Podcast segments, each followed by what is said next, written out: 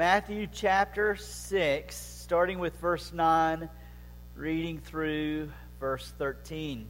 Jesus says, Pray then like this Our Father in heaven, hallowed be your name. Your kingdom come. Your will be done on earth as it is in heaven. Give us this day our daily bread, and forgive us our debts, as we also have forgiven our debtors. And lead us not into temptation, but deliver us from evil. Would you pray with me again and ask God's blessing on His word? Let's pray. You're the great and faithful God, and you have made promises that your word would not go out and return to you void without accomplishing all that you intend for it to accomplish. And so, Father, may we experience the power of that promise today as your word comes to us. Teach us to pray. And then make us a people who love to pray your kingdom's power into our world. We pray this in Jesus' name. Amen. Excuse me. Well, we're in Jesus' schoolhouse. If you're joining us, uh, visiting with us today, we have been working our way through Jesus' most famous sermon, the Sermon on the Mount. In the midst of this sermon, he takes an aside to teach his people how to pray. And so we're dissecting this prayer week by week. And we've said that rarely prayer, children, is simple to understand. It's talking to God first. And then what Jesus is teaching us is that it's asking God to, to do things second. And he's teaching us to pray by giving us six petitions, six things to ask for, divided up by two different pronouns.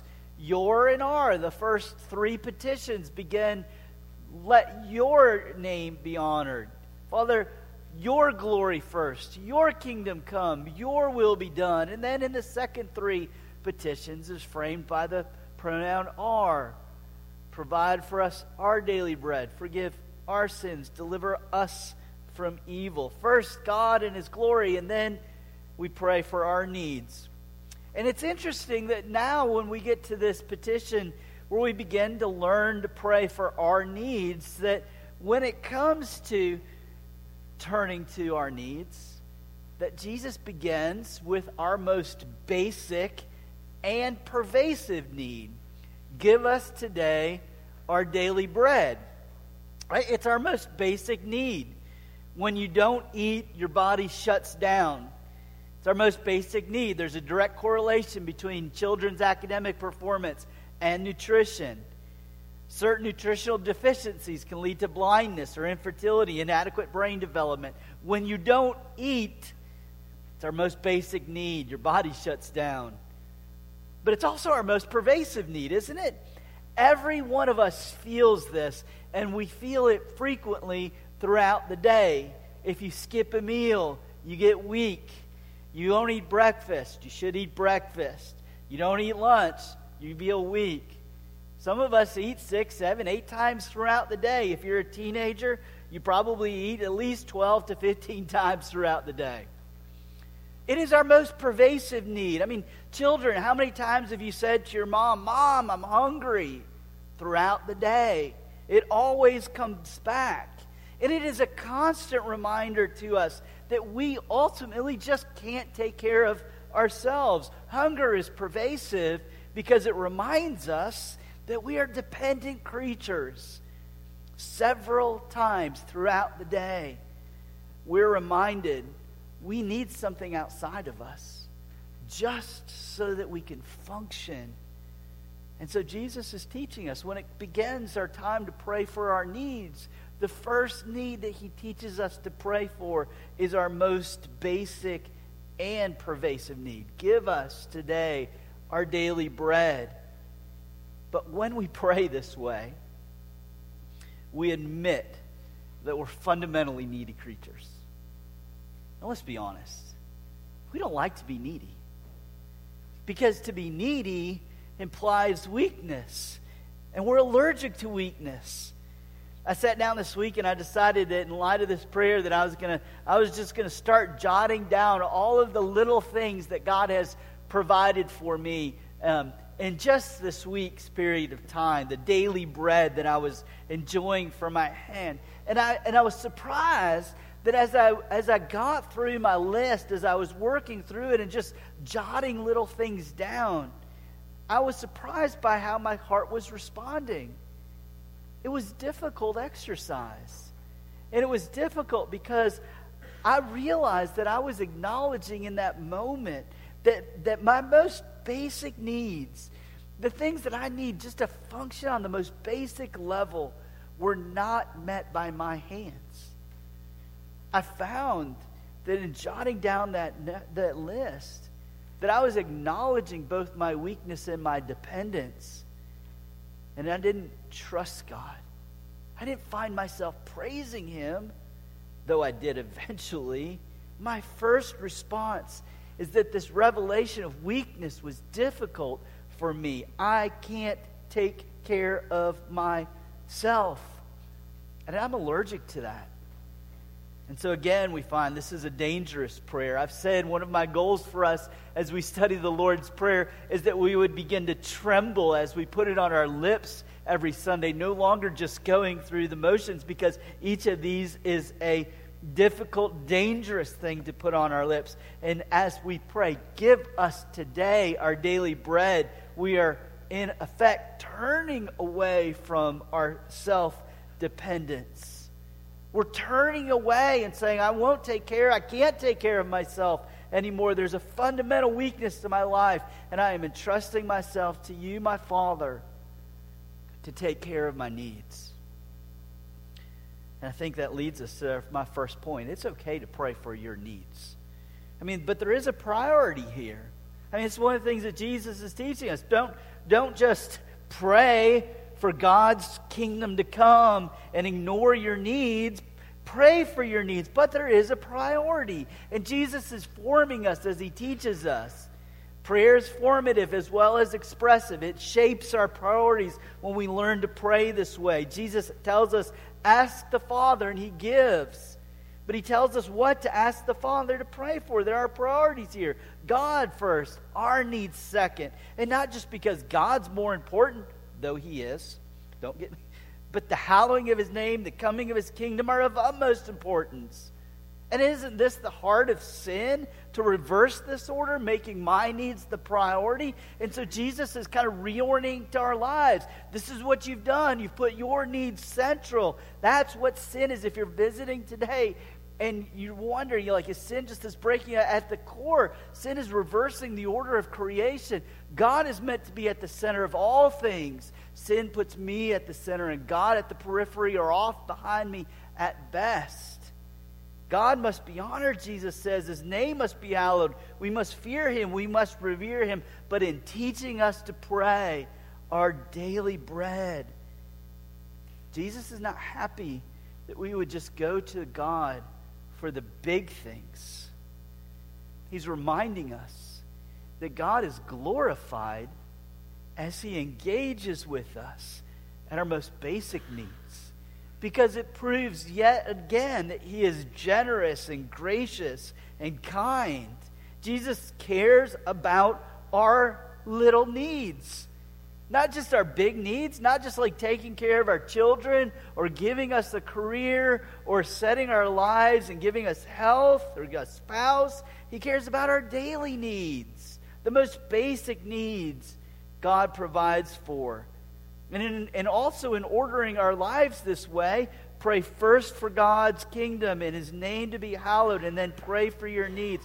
He's also orienting our heart so that food doesn't become an ultimate thing in our lives. As Jesus reminds us, man can't live by bread alone. But he doesn't say food's just not that important.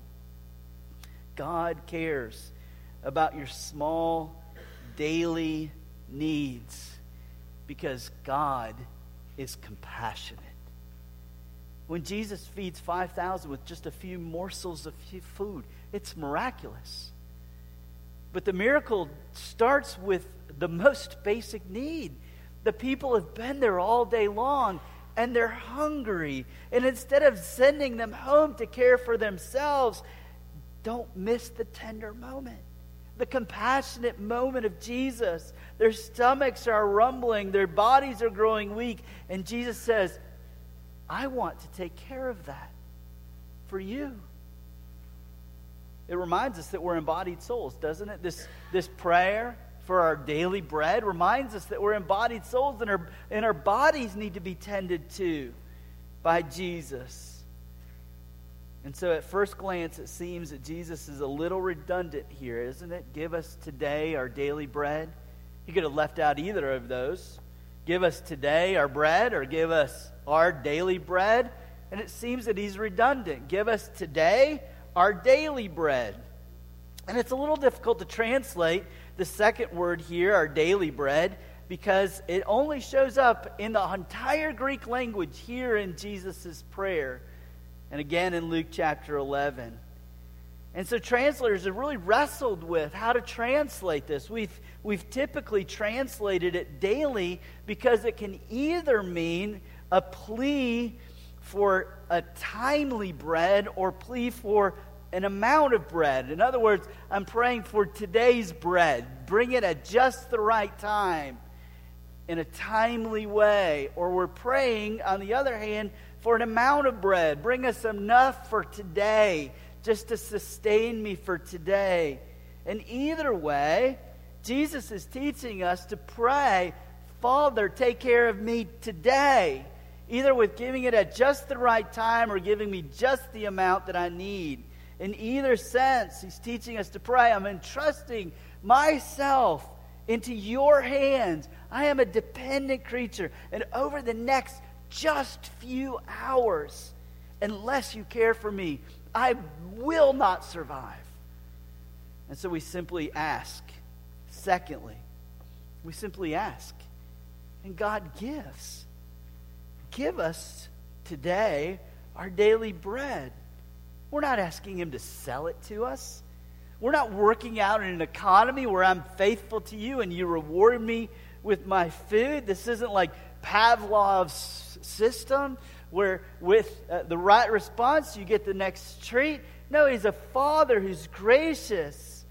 Have you ever stopped to think about what it takes to make your, uh, your breakfast available to you? The cereal and milk that you ate, just, a, just basic Cheerios and a little milk. The ground had to be just right for the grain to grow. The rain had to come at just the right time and in the precise amount. Too much rain, too little rain, too late rain, too early rain, no Cheerios for you.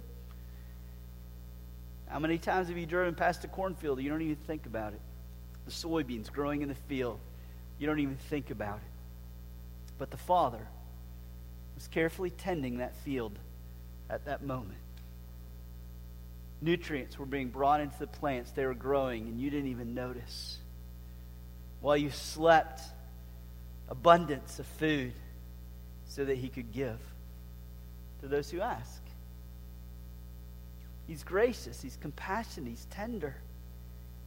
And then think about how generous He is when He gives. Have you ever thought about how amazing food tastes? Right? If he just gave us mush, all if that's all that it was, that was all you need to sustain your life is just mush. Right? That would be enough. But he doesn't hate it's beautiful, it tastes wonderful. This is how generous and gracious He is, not only to give us sustenance, but to give us sustenance in such delightful ways. He gives good gifts. And this is how generous he is when he gives. God gives even to his enemies. Jesus makes the point. The rain falls on the righteous and the unrighteous alike. Thomas Watson, this week I was reading, Watson was a Puritan. Watson says this He says, Other men spread nets for their enemies, God spreads a table. God puts bread in mouths that are open against him. He gives good gifts. And you notice that just deep contrast if you're not a Christian. I mean, for, for what you've done, the good gift to God has put, He's still put food in your mouth.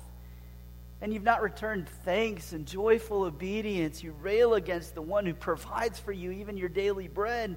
And you see, and you see in that the problem is not with God.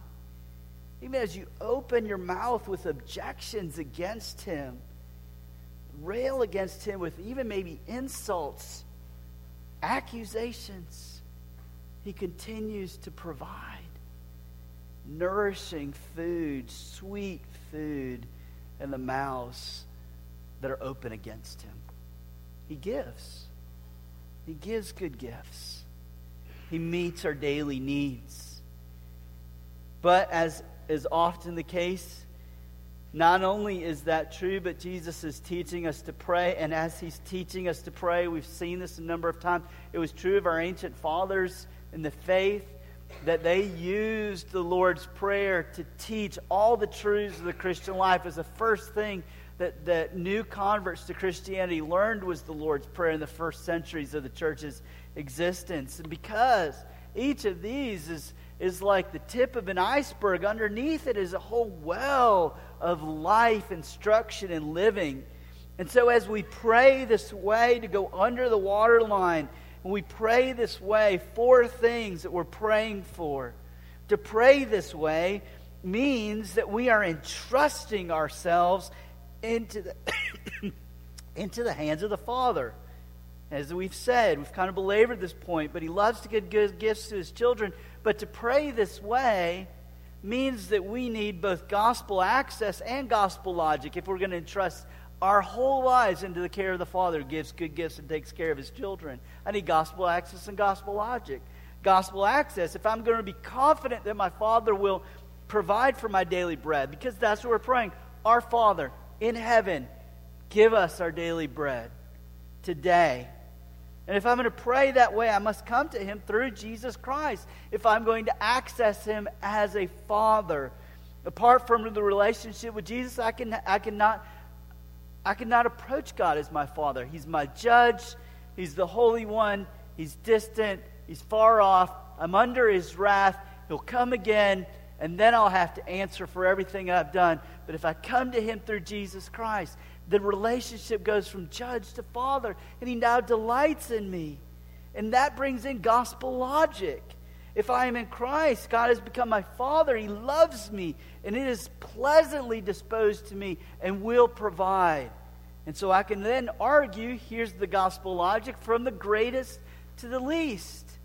He's He's provided for me. How do I know that He'll provide for me? He hung His Son on the cross for my sins. He's provided for my greatest need. He sent His Son to heaven to prepare a place for me in His home. He's given me His Spirit so that I might learn to cry, Abba, Father. He secured me once and for all in His family.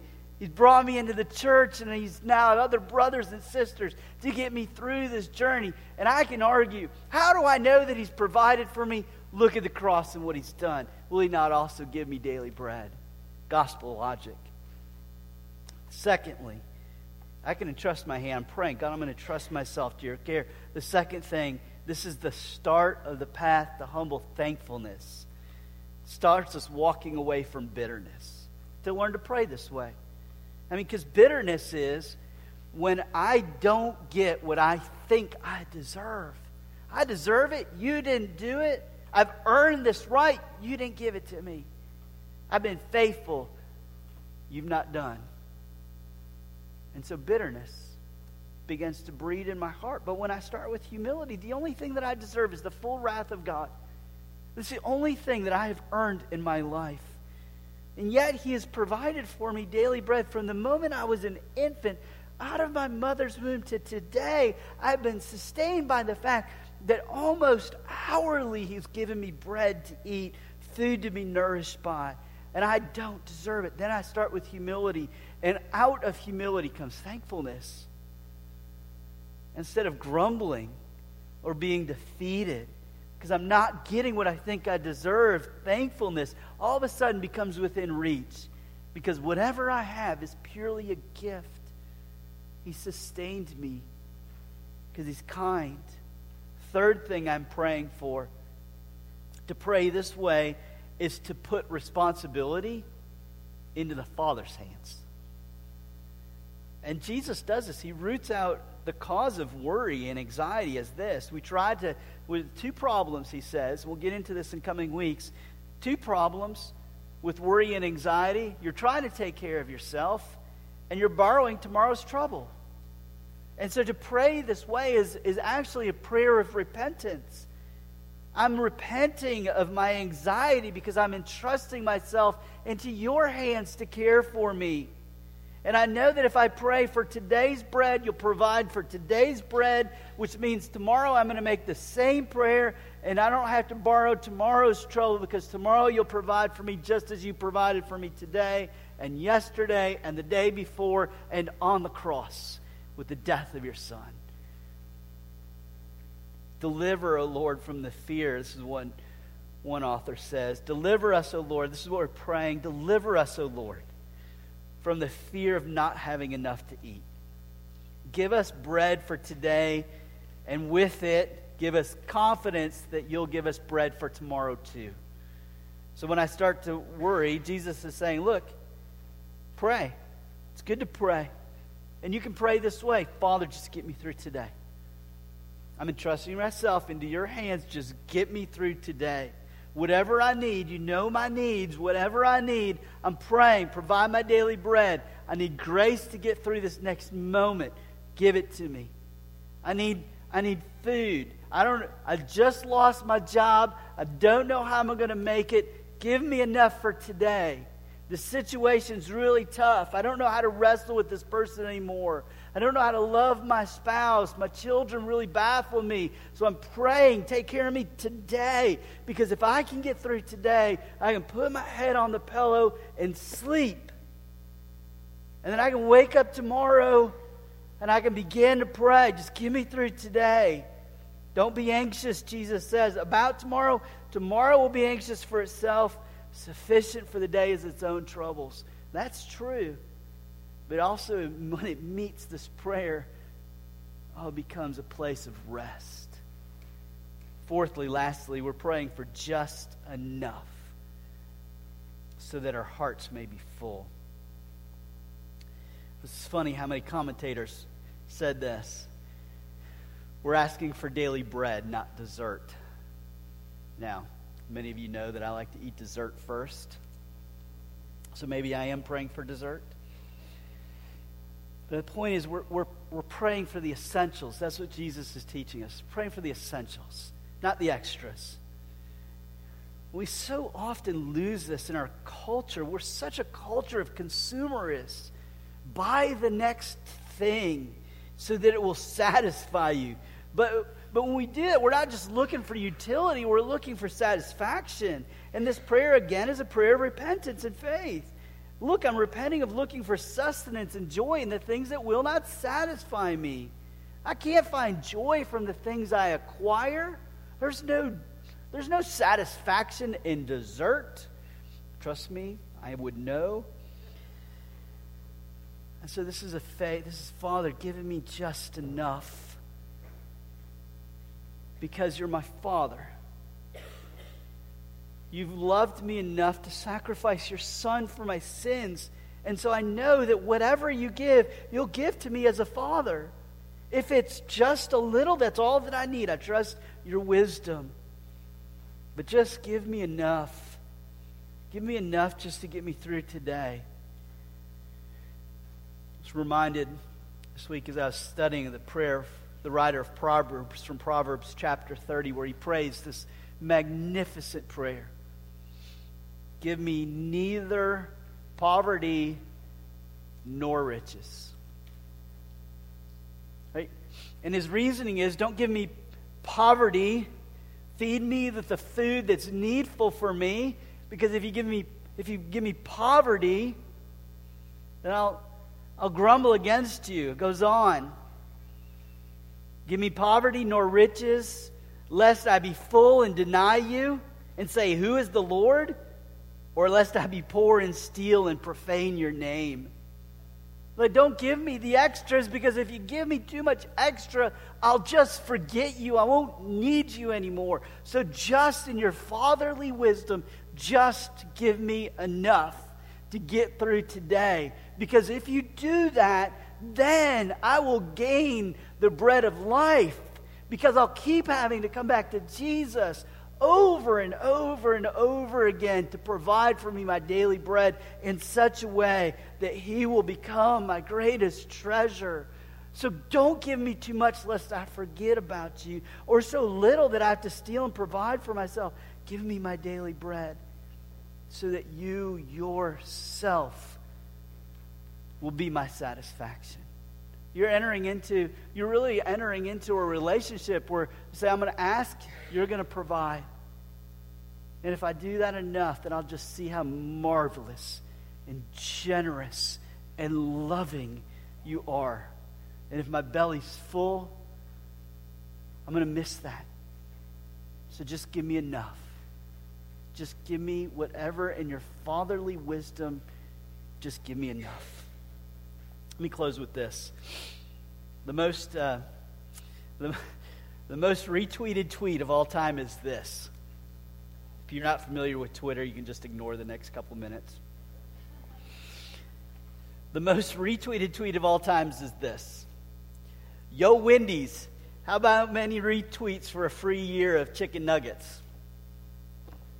Wendy's replied 18 million. You get enough people to retweet this, to send it back out as their own. We'll give you 18 million retweets, and we'll give you a free year of chicken nuggets. Chicken nuggets. Like, this is not a great reward.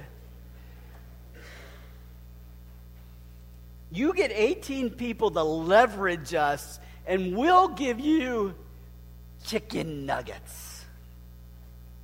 Not so with our Father who is in heaven. He hallows his name by proving his generosity. Just ask, and he'll give. Let's pray. Father, in heaven, provide for us in ways that we would praise you and trust you. I pray for our anxiety, our worry. All of us have it, all of us struggle with it. Give us eyes to see how intimately you have cared for us and continue to care for us. And Father, for those mouths that are, are still open and receiving food but not yet praising the name of Jesus, would you grab hold of them today? That they would entrust themselves to the greatest provision you've ever given your Son on a cross for our sins. We pray this in Jesus' name. Amen.